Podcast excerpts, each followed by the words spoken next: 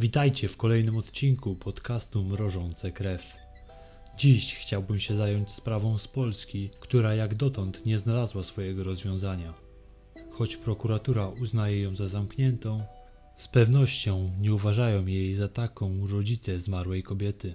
Małgorzata Śnieguła była wykształconą i ambitną kobietą.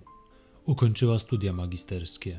Po zdobyciu wykształcenia rozpoczęła pracę w PKP Cargo w dziale przewozów i taryf. Przełożeni szybko zauważyli jej potencjał. Niebawem otrzymała awans na stanowisko kierownicze. Mimo osiągniętego sukcesu nie osiadła na laurach. Nadal dążyła do doskonalenia siebie. Rozpoczęła studia podyplomowe. Planowała ślub. Wraz ze swoim narzeczonym rozpoczęli budowę domu. Wszystko wskazuje na to, że jej życie zmierza w kierunku, który sobie zaplanowała, a większość kobiet może o takim losie jedynie pomarzyć.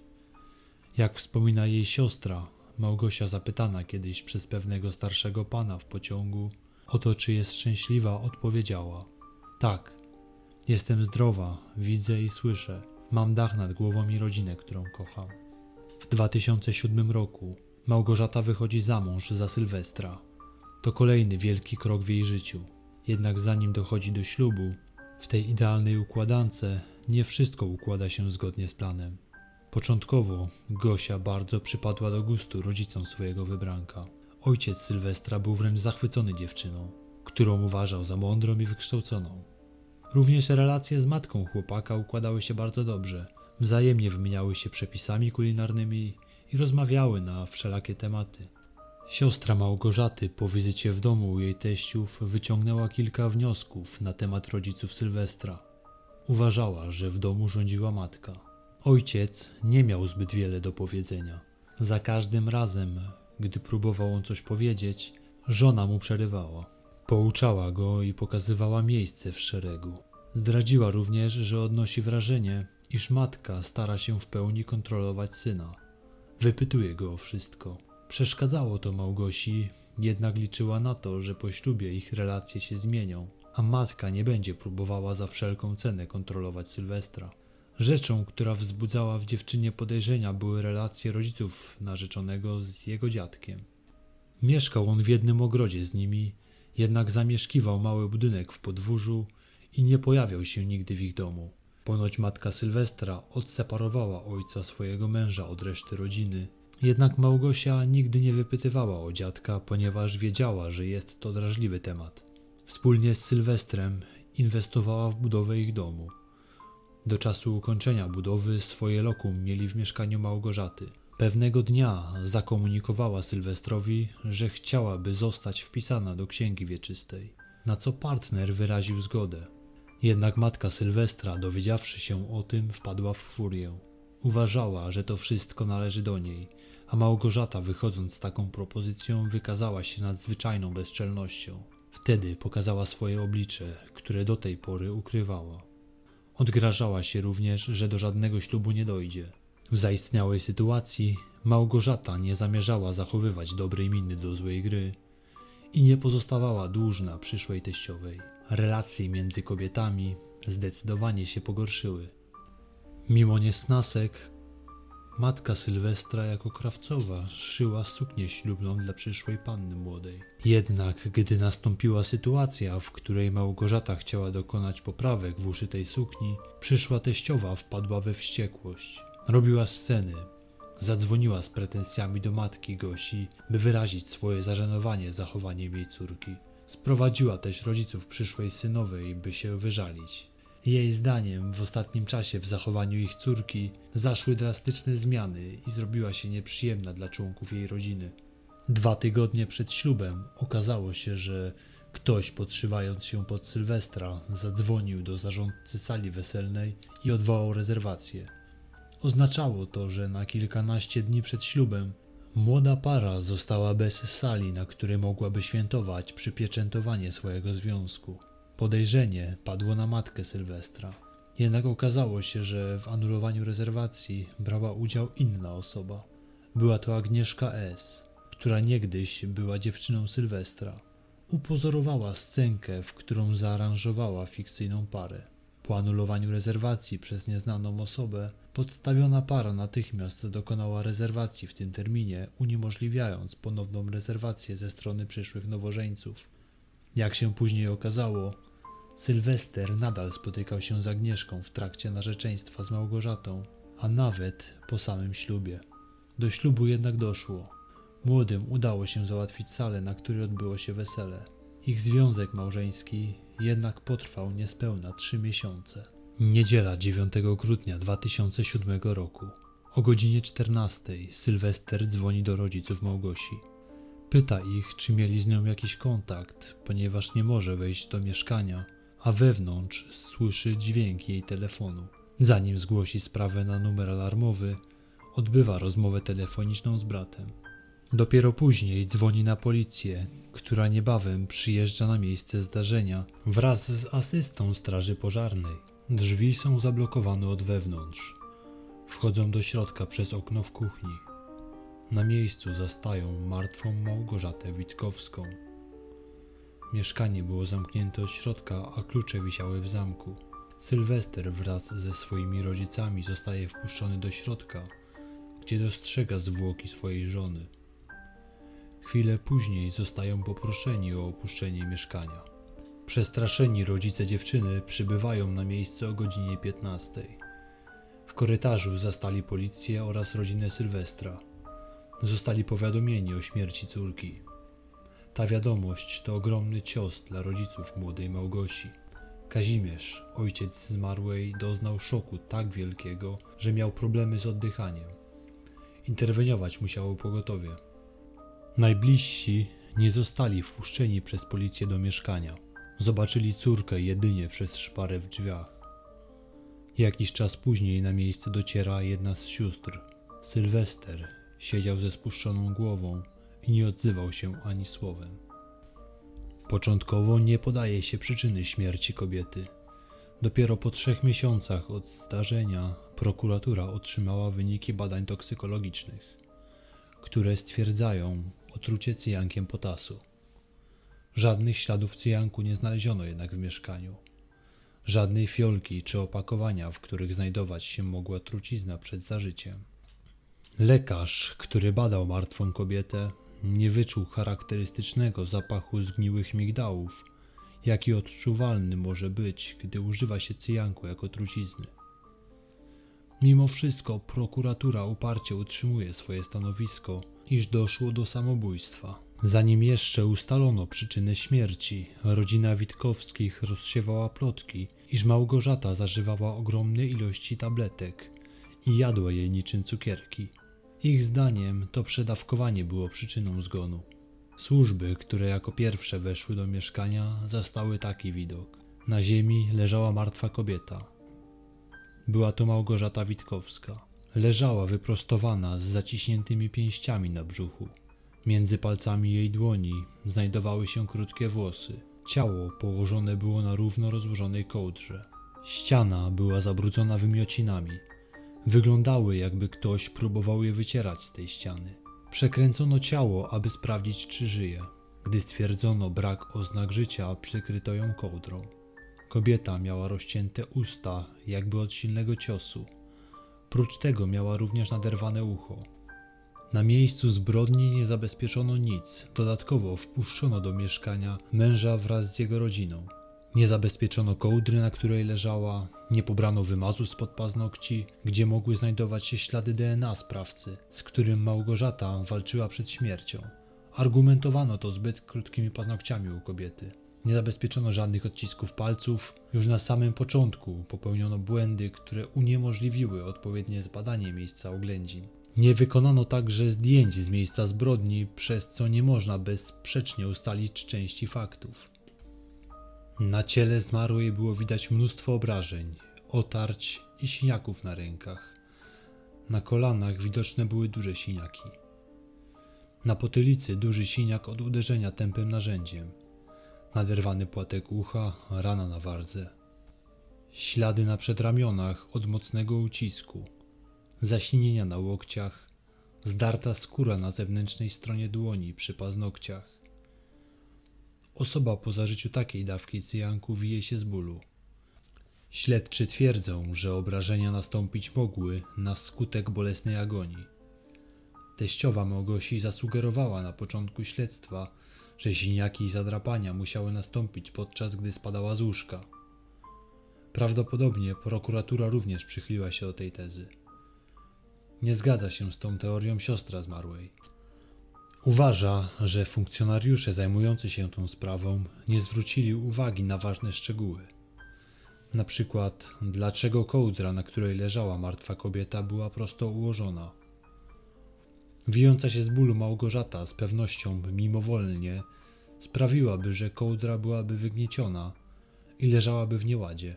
Jej zdaniem siostra broniła się przed podaniem trucizny i w wyniku szarpaniny doszło do zadrapań sińców. Obecnie prokuratura zasłania się tym, że nie ma fotografii, na których utrwalono kołdrę. Zatem ze względu na zaniedbanie na samym początku przeprowadzania oględzin, bardzo ważny szczegół nie jest brany w śledztwie pod uwagę.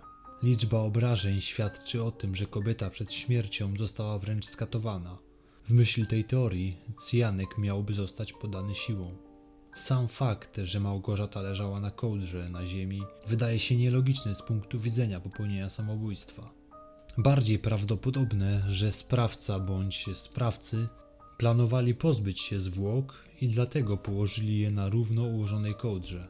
Kolejny brak logiki w działaniu organów ścigania to założenie, że włosy, które kobieta ściskała w dłoni, należały do niej. Małgorzata miała długie włosy, a te, które pozostały między jej palcami, były krótkie. Włosy wyrywa się z cebulką, a nie kawałkami. Zatem założenie, że należały do niej, jest co najmniej absurdalne. Nie wiadomo na jakiej podstawie śledczy doszli do takich wniosków. Lekarz, który jako pierwszy przybył na miejsce zdarzenia, nie wykluczył udziału osób trzecich. Zaginęła również piżama zmarłej, której nie zabezpieczono w odpowiedni sposób.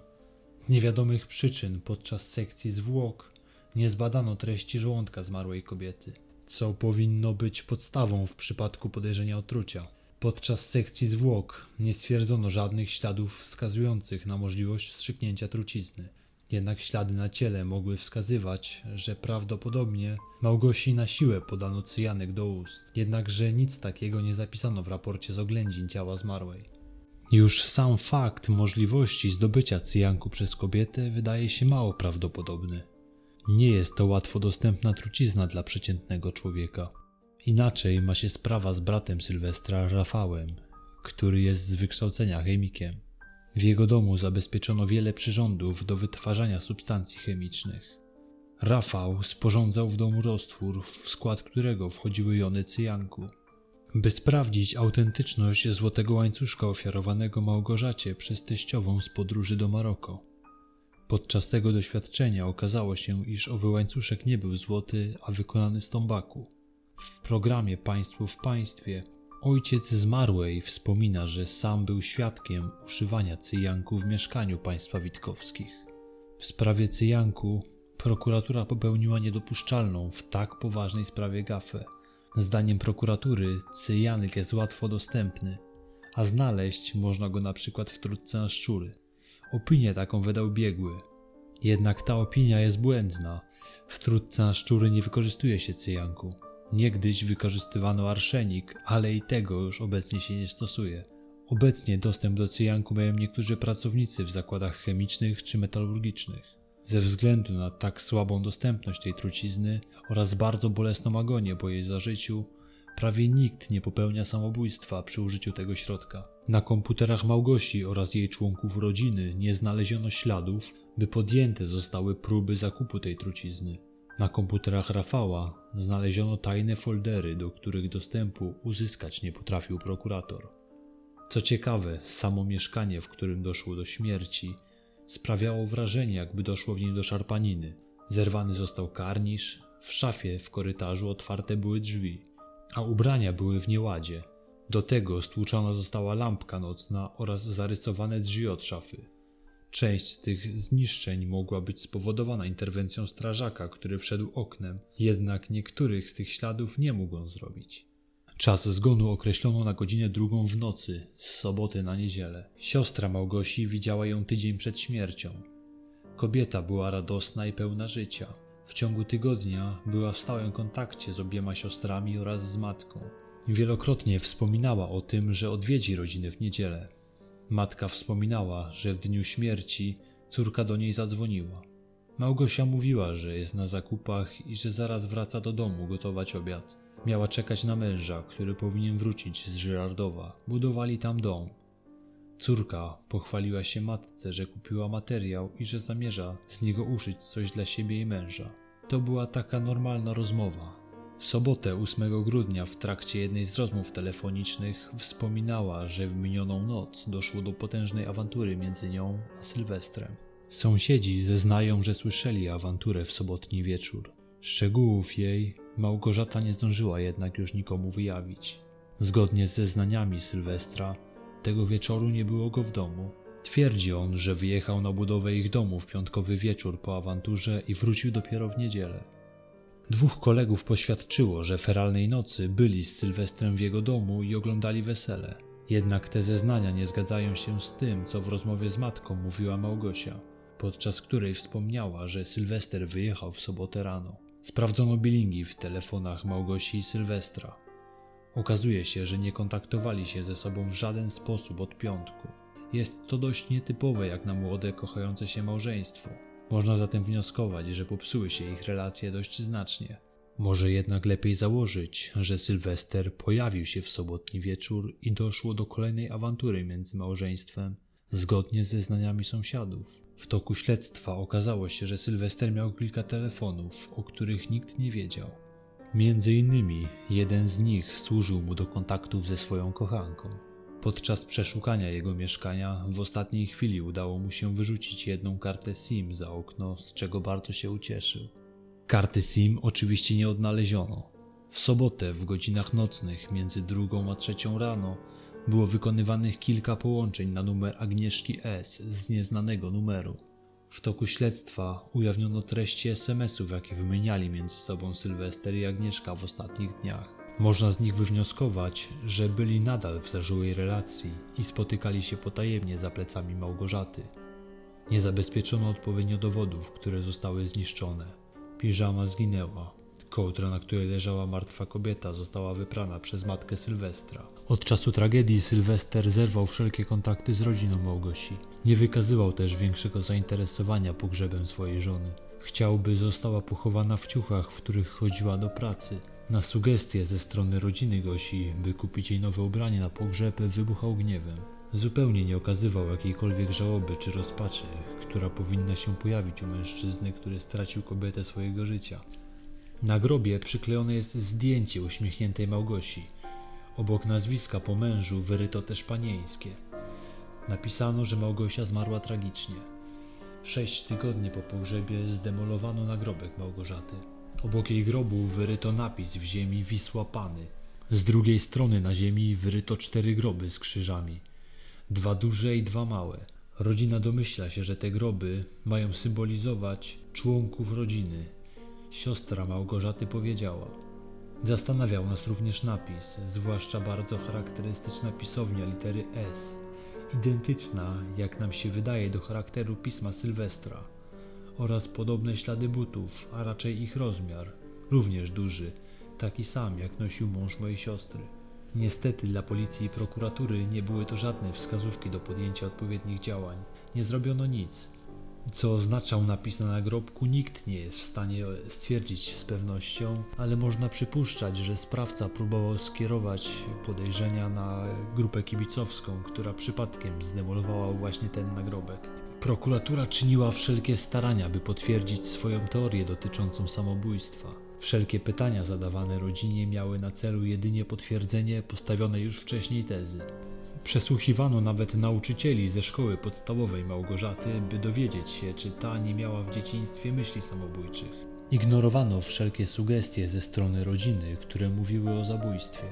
Dostęp do mieszkania, w którym doszło do tragedii, otrzymał Sylwester i to już trzy dni po śmierci małżonki. Wraz z matką przystąpił do sprzątania wnętrza, jednocześnie zacierając wszystkie dowody. Rodzina Małgorzaty dostęp do mieszkania uzyskała dopiero po roku. Wtedy mieszkanie było już kompletnie zdemolowane. Zniknęły z niego też wszystkie pamiątki po kobiecie. Podłoga była zasypana ziemią z kwiatów, które porwane były na drobne kawałki. Zniknęła też biżuteria. Prowadzono śledztwo o zdemolowanie mieszkania, które jednak szybko zostało umorzone z powodu niewykrycia sprawcy. Policja była na tyle bezczelna, iż sugerowała ojcu, że być może ten bałagan zrobiła córka, zanim się zabiła. Ojciec, który usilnie walczył o prawdę, został zlekceważony przez prokuraturę. Podczas jednej z wizyt u pani prokurator spotkał się z wyjątkowo nonszalanckim podejściem z jej strony. Powiedziała mu, że naoglądał się za dużo filmów amerykańskich i dlatego upiera się przy wersji wydarzeń, która nie miała prawa mieć miejsca. Jako powód teoretycznego targnięcia się na swoje życie przez Małgorzatę, prokuratura podała bolesne miesiączki, a także brak koleżanek oraz negatywne zaopatrywanie się na wyleczenie z zapalenia ścięgna Achillesa. Aż ciężko mi skomentować postawę prokuratury. Podawanie tak błahych powodów próby samobójczej porównałbym do publicznego spoliczkowania rodziców, którzy walczyli o poznanie prawdy. Trzy dni przed śmiercią w polisie Małgorzaty uprawomocniła się zmiana osoby uposażonej w razie śmierci kobiety. Od tej pory, w razie gdyby coś jej się stało, pieniądze miał otrzymać Sylwester. Do tej pory kobieta była przeciwna ubezpieczaniu się. Twierdziła, że nie ma zamiaru umierać w najbliższym czasie, więc nie widzi też sensu płacić bezsensownie pieniędzy ubezpieczycielowi. Siedem dni po śmierci kobiety, Sylwester zgłosił się do ubezpieczalni o wypłatę środków, jednak pieniędzy nigdy nie otrzymał. W sytuacji, gdy stwierdzono, iż Małgorzata popełniła samobójstwo, takie środki nie mogły zostać wypłacone. Gdyby stwierdzono morderstwo, do takiej wypłaty środków by doszło. Najprawdopodobniej Sylwester nie miał pojęcia o takiej klauzuli, ponieważ szybko zgłosił się po odbiór pieniędzy z ubezpieczenia.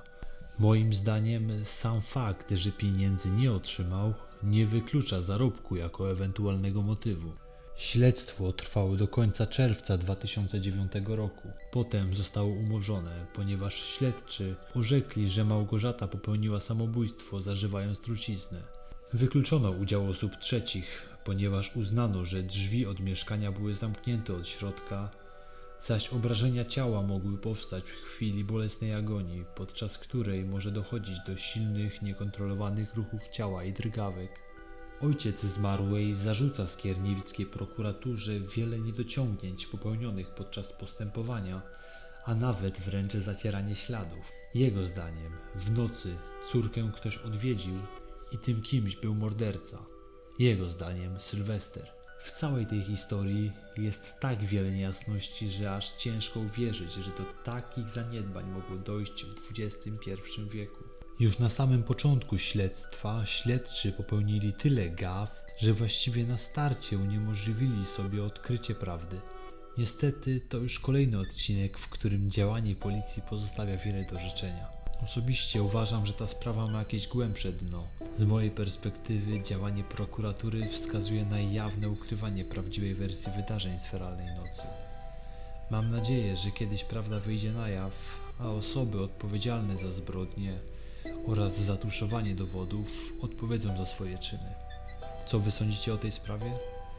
Swoimi opiniami możecie podzielić się w komentarzach, jednak e, proszę Was o rozwagę. Wiem, że tego typu sprawy wzbudzają ogromne emocje i czasem zdarzy się napisać zbyt wiele. Z mojej strony to wszystko. Dziękuję, że jesteście ze mną i zawsze służycie radą. Zapraszam do odwiedzania Facebooka i Instagrama. Tam zawsze z krótkim wyprzedzeniem informuję Was, o czym będzie najbliższy odcinek. Zapraszam także na Spotify, jeżeli nie macie czasu słuchać mnie na YouTubie. A tymczasem trzymajcie się i do usłyszenia za tydzień.